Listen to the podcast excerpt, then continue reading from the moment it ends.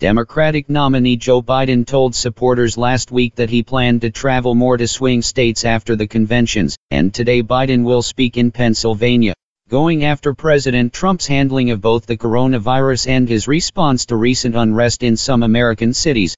Look for that subject to get a lot of play in coming days as the president will travel to Kenosha, Wisconsin on Tuesday, where the shooting of a black man last week touched off violent protest.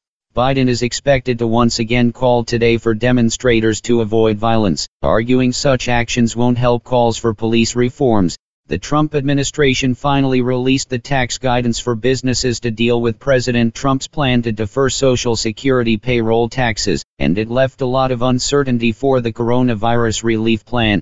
First, no company is required to stop withholding Social Security payroll taxes for those making less than $104,000 a year. The details also reinforce that this is just a tax deferral as the money not collected from September through December will have to be paid back by April.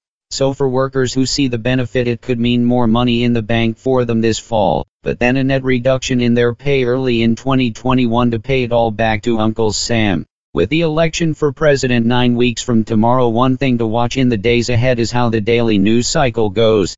Right now it looks like President Trump will do all he can to focus on violent protest hitting some cities, as tomorrow he will go to Kenosha, Wisconsin where the shooting of a black man last week by police touched off demonstrations, as Democrats have accused the president and his supporters of trying to create more violence in cities like Portland.